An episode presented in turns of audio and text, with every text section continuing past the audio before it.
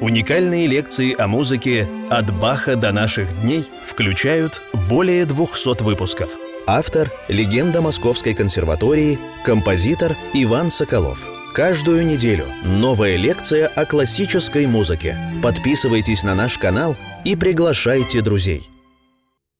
Дорогие друзья, мы начинаем 194-ю лекцию нашего цикла, и э, темой ее будет 20-я прелюдия и фуга Шостаковича до минор из 87-го опуса. Мы, конечно, знаем, что прелюдии и фуги во всех 24 тональностях после Баха до Шостаковича, ну, не то, что никто не писал. Вот, например, был замечательный цикл Задирадского, недавно только исполненный. Но в 50-е годы о нем никто не знал, потому что этот, этот цикл был написан Задирадским в ГУЛАГе на оберточной бумаге, собственноручно разлинованной. Это тоже ну, невероятный подвиг, как, как и Шостаковичевский цикл, тоже невероятный подвиг. После 1948 года не сломиться, а написать именно вот такой вот э, акт мужества. Об этом мы говорили в самом начале разбора этого цикла. Почему опять мы здесь начинаем об этом разговор? Потому что до минорная, 20-я прелюдия, она как бы возвращает нас к началу. Потому что первая написана в до мажоре. И вот если мы вспомним баховскую последовательность до мажор, до минор – то вот мы опять пришли к этому некоему «до», к концу. И, конечно, если мы вспомним шопеновские прелюдии 24, тоже, ну, практически первый э, случай обращения к 24 тональностям после Баха. Я говорю практически, потому что, ну, вдруг что-то еще найдется, хотя я не знаю примеров именно э, художественной музыки – Э, во всех тональностях. И Шопен тоже, используя вот эту новую последовательность тональностей до мажор ля минор, которую потом будут использовать и Рахманинов, и Скрябин, и Шостакович, он тоже, когда возвращается в 20-й в своей знаменитой прелюдии в до минор, для него это возврат к началу и одновременно некая кода, конец, финал, после которой – четыре последние прелюдии с 21 по 24 уже некая постлюдия, а большая такая, четырехчастная, послесловие вот к этому циклу. И надо сказать, мы говорили об этом, когда разбирали прелюдии Шопена, и когда разбирали прелюдии Дебюсси, и 39-й опус Рахманинова. Потому что в этих э, сборниках, циклах, скорее циклах у Дебюсси у Рахманинова явно совершенно продолжается, развивается, переосмысливается концепция цикла шопеновских прелюдий. Вот этот конец, и вдруг что-то еще после конца. Вот такое вот кода, постскриптум некий. У Шопена – в 20-й прелюдии «Смерть». Ну, я наиграю, может быть, даже сыграю целиком.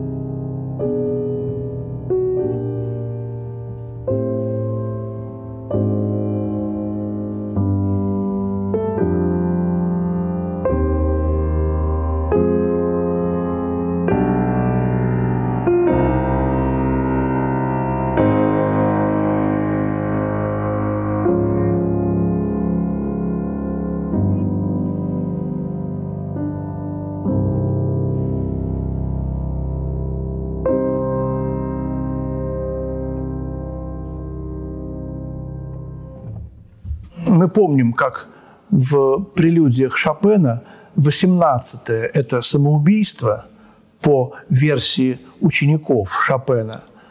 Сам Шопен э, вроде бы говорил нескольким ученикам, фон Ленцу, э, Клерджи и другим, что это самоубийство, потом душа вылетает, ну, как бы то ни было, смерть. Самая такая любимая романтическая тема. 19 душа вылетает, 20 это как бы тело, которое вот лежит бездыханное, эти похороны с их, так сказать, такой вот ритуальностью, холодной, неизбежной, внешней немножко. А 21 у Шопена – это Баркарола. И мы говорили, что это переход, переезд через реку жизни и смерти. Вот этот перевозчик Харон, река Стикс. 22 показывают душе ад, 23 показывают душе рай, и 24 последнее, ну, некий конец света, некий апокалипсис, некая буря, такой вот революционный этюд такой в форме прелюдии, 24-е, ре минорная. Вот, революционная прелюдия, апассионата. И вот эта концепция, она и Шопеном потом в сонате в первой немножко, так сказать, была э, продолжена, развита, похоронный марш и финал после него. Ну и, как я уже сказал, другие вот э, гениальные композиторы как-то к ней обращались. И Дебюсси в канопе своей э, взял и э, похоронил самого себя. Замуровал в эту урну три самых известных своих любимых, наверное, важных для него мелодии. «Святой Себастьян», «После полуденный отдых Фавна» и «Вечер в Гренаде». А может быть и нет. Вот насчет третьей я сомневаюсь. И потом были чередующиеся терции, такой некий финал бемольной сонаты, и фейерверк, ликующая кода. И примерно то же самое у Рахманинова. Знал он или не знал эти прелюдии Дебюсси, панихида, опус 39, номер 7, это похороны, это почти конец света, можно сказать. Восьмая тут картина – это уход куда-то в иной мир, может быть, за границу, прощание. Картина Месаидов «Дорога воржи», которая тут вот у нас из Третьяковки, из запасников перекочевала в Пушкинский музей. Вот сейчас на эту выставку бывают странные сближения.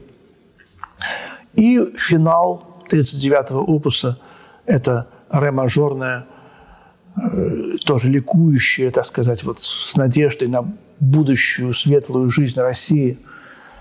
И посмотрим мы, что у Шостаковича.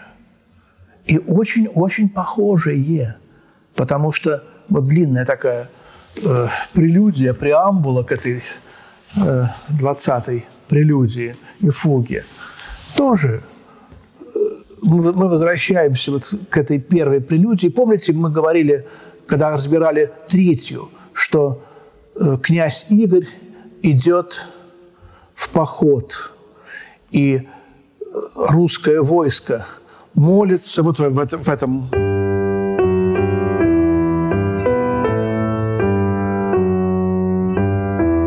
в этой одноголосной такой мелодии, а потом какой-то э, шут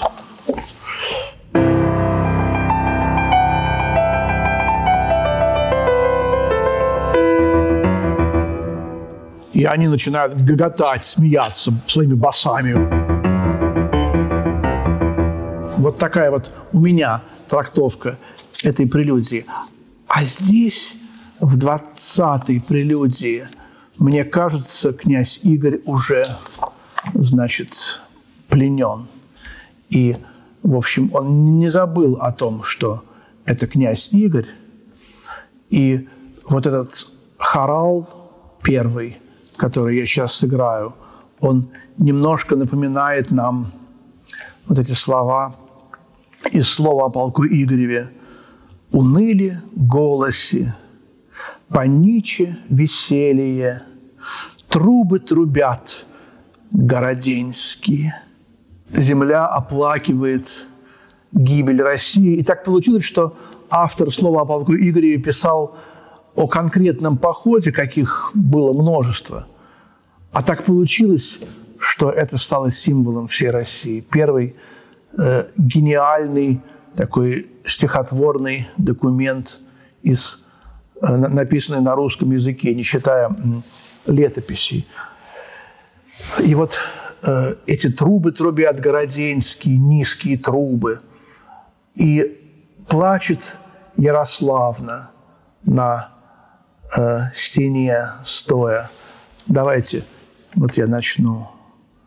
Ярославна рано плачет, в Путивле, на Забрале, Аркуче. Ой, ветре ветрила, чему, господине, насильно вееше, Чему мычешь хиновские стрелки На своею нетрудную крылцу, На моей лады вое? Мало ли тебя шит горе под облако веете, Лелеючи корабли на синем море, Чему, господине, мое веселье, Пока вылью развея? Ярославна рано плачет, путивлю городу На забороле Аркуче. О дне пресловутицу, ты пробил, еси каменные горы, сквозь землю половецкую. Ты лелеял, еси на себе Святославли насады, до полку Кобякова.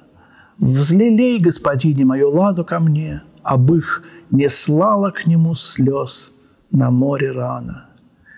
Ярославна рано плачет в Путивле, на забрали Аркучи.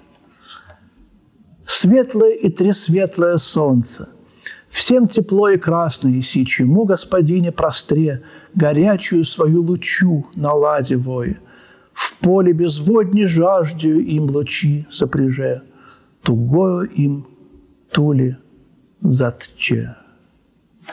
И вот здесь тоже мы э, в этой пьесе, в прелюдии 20-й Шостаковича, мы увидим, как она в трех куплетах плачет, точно так же, как и здесь э, в слове о полку Игореве. Э, мы тоже почти в каждой прелюдии говорили, повторяли, что прелюдии диалогичны.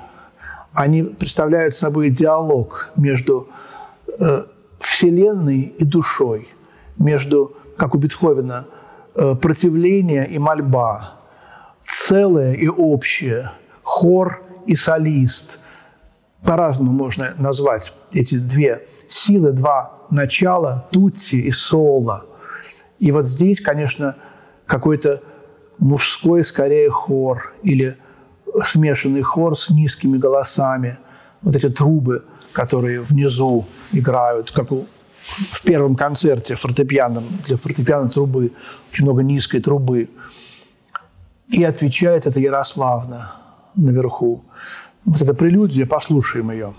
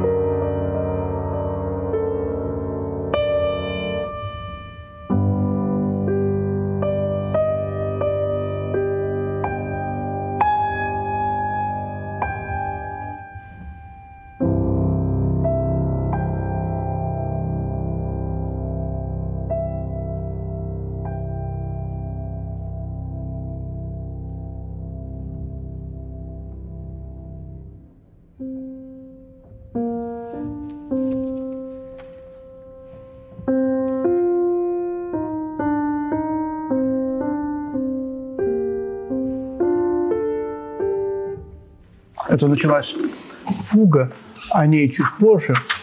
И вот мы сейчас услышали, это, в общем, очень бетховенское чередование. Оно и в сонатах Бетховена, и в четвертом концерте. Очень много от четвертого концерта Бетховенского, второй части, в концертино Шостаковича. Там тоже этот прием очень, ну вот, бетховенски про, проводится. И здесь, конечно, тоже, может быть, это придворные, при дворе Ярославны, ее слуги плачут, вся Россия, ангелы, кто, угодно. И вот эти э, плачущие интонации Ярославны возвращают нас э, в первую домажорную фугу. Та же квинта, я уже говорил много об этом мотиве э, из глубины взываю к тебе, de profundis.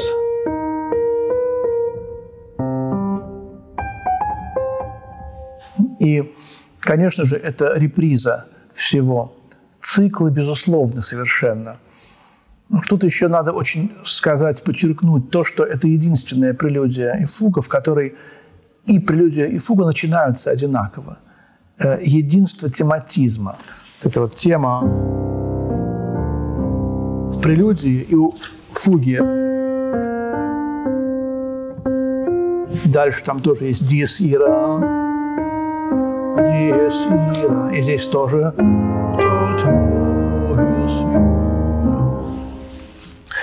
этот прием у Баха э, в хорошо темперированном клавире встречается в си мажорной, 23-й прелюдии и фуги.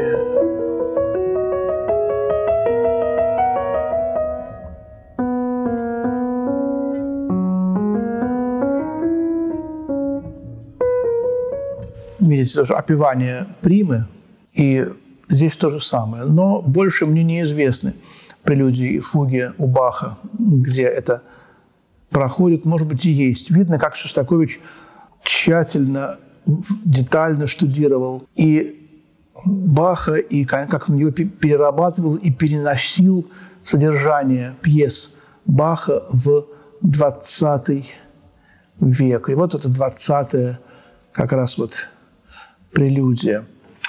В самом конце этой прелюдии возникает до-мажор. Тоже опять намек на первую прелюдию, на репризу. Тут какие-то возникают сначала и си бемоль мажорные э, краски, ре мажорные, напоминающие нам уже отдаленно, отдаленно этот ре мажор напоминает нам 24-ю прелюдию и фугу. Бедур напомнит 22-ю прелюдию и фугу.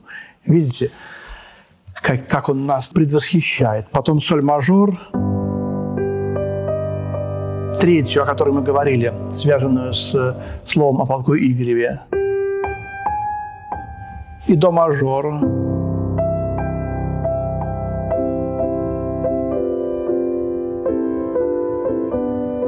вот эту прелюдию.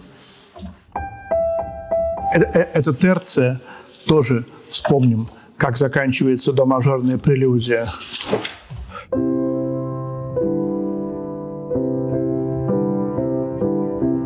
Таким колебанием.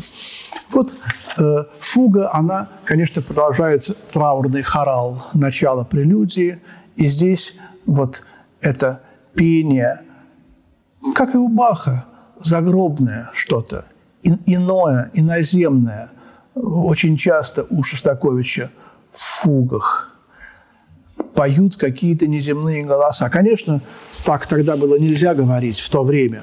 Он не мог никому это сказать. Но а что еще можно тут подобрать в смысле содержания? Такая вот медленная, может быть, даже церковная какая-то э, тягучая музыка, которая идет, идет, и... Но это почти минимализм, хотя здесь очень точно соблюдены правила фуги. Э, я не всю сейчас э, попробую сыграть фугу, но хотя бы четверть, чуть больше, может быть, треть.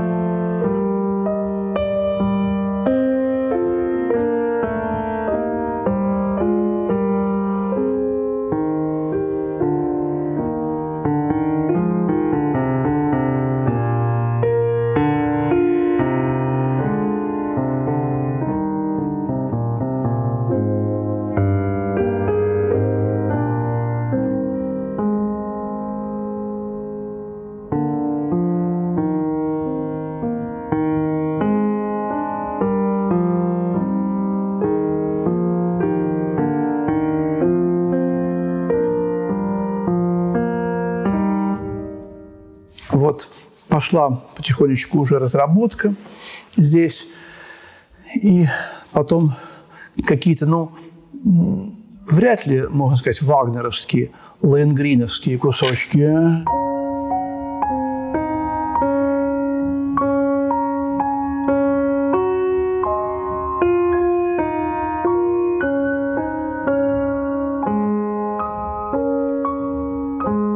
Вагнеровским трудно назвать, потому что Шостакович Вагнера не любил.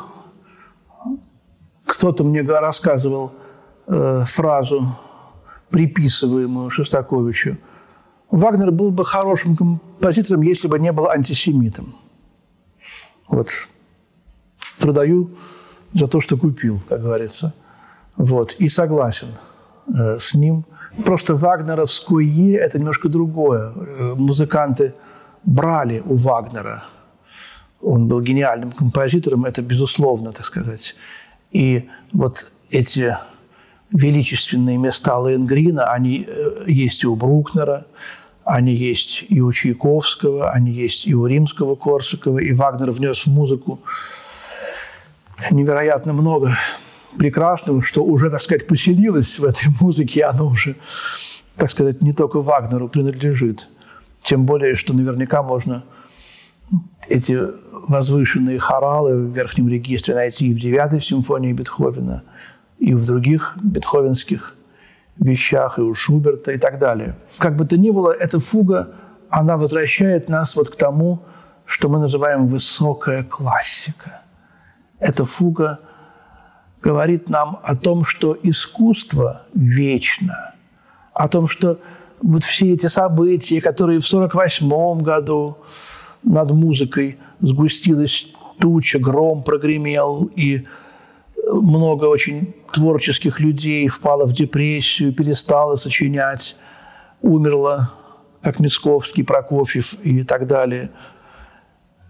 То, что было в 17 году, это тоже для музыки значение такого, ну, катастрофического не имеет. Вот еще раз повторю, а ты все та же, лес до поля, до плат узорный до бровей. Вот это вот невозможное возможно, дорога долгая легка, когда блеснет в пыли дорожный мгновенный взор из-под платка, когда звенит тоской осторожной глухая песня ямщика. Вот это стихотворение Блока о России. Опять, как в годы золотые, три стертых треплются – шли и вязнут спицы расписные в расхлябанные колеи.